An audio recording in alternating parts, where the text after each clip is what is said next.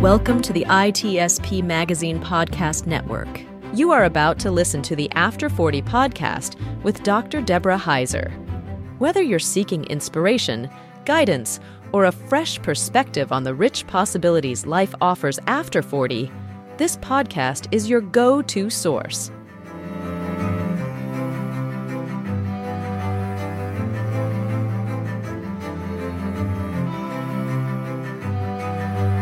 Hi, my name is Deborah Heiser, and I'm an applied developmental psychologist. Welcome to After 40. This is a podcast I've been waiting to create for a very long time.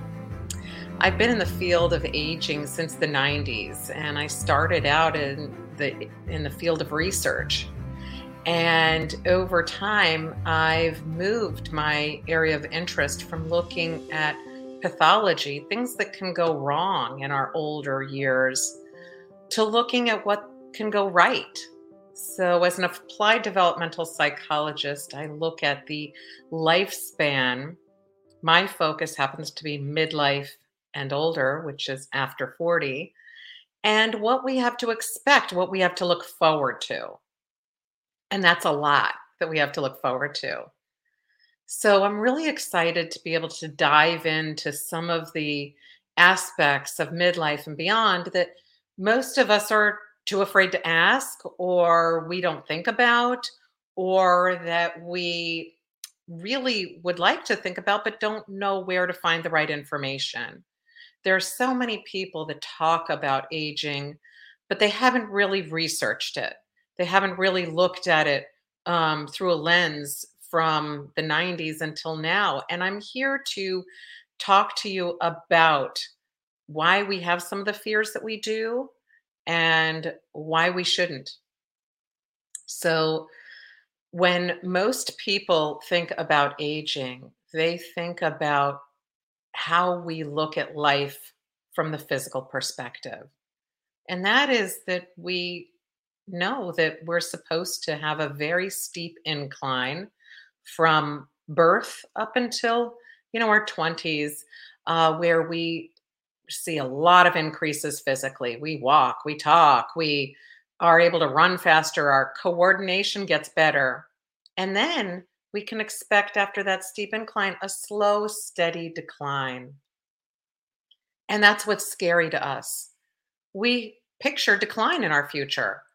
We can picture walkers wrinkles um, frailty, all of the things that um, we've been shown in the media, um, vulnerabilities that we've been able to expect. And we try our very best to sort of skirt around this. We'll look at things like plastic surgery or fitness or things that we hope will stave off the physical decline as much as possible and for as long as possible. But what most of us don't realize is that we have another trajectory that is happening at the same time. And that trajectory is our emotional trajectory. And that begins at birth, just like our physical trajectory. And it goes up, up, up, up, up, all the way to the end of life. It never declines. So in midlife, after 40, you can expect to be happier than you were in your 20s. This is shown in research.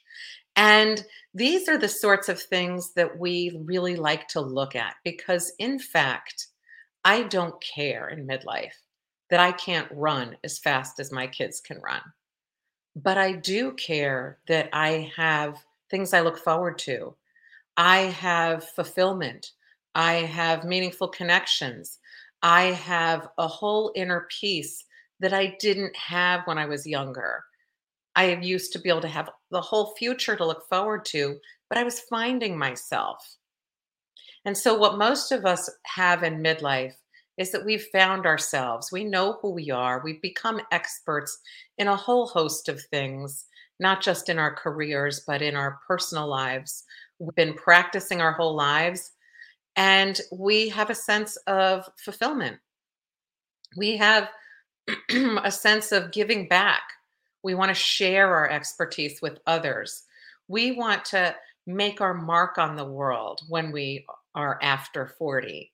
We want to say, hey, I wonder if all those boxes I checked actually mattered. I wonder if I matter. I wonder if I have a legacy that's that's valuable. I wonder if I have something to contribute to the world. And we all do. Most of us just don't give a lot of thought to that. We spend our time saying, okay, I need to check the box. I need to get into college. I need to get the right job. I need to start a family. I need to buy the house. I need to get the car. I need to, I need to, I need to, I need to, all within physical um, capacities of our life.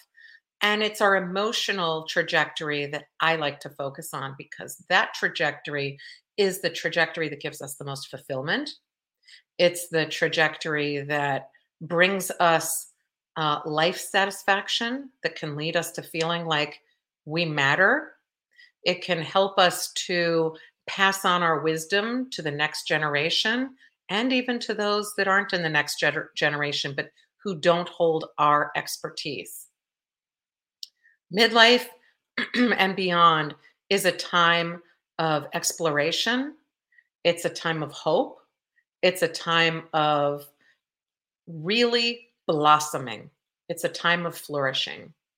We've taken all of the years that we've been developing ourselves and we finally bloom in midlife. And I'm excited to be able to share with you how we bloom, how we can really elevate our blossoming, and how we can manage to make an impact that we would normally be making much bigger. Most of that is through acknowledging that we have an expertise, that we have meaningful connections, that we have control in our lives, and that we matter. And so I hope that you'll take a look at this podcast and take a listen to this podcast and share your ideas that you'd like to learn about because I'm happy to answer them in the podcast. Please find me on LinkedIn. You can find my Substack. You can find me on Psychology Today. Just look for Deborah Heiser and you'll be able to find all of those. And of course, check out the Mentor Project. It's a nonprofit where experts bring their expertise to mentor those who are in the next generation. And we do that for free. Thank you. And I look forward to future podcasts with you.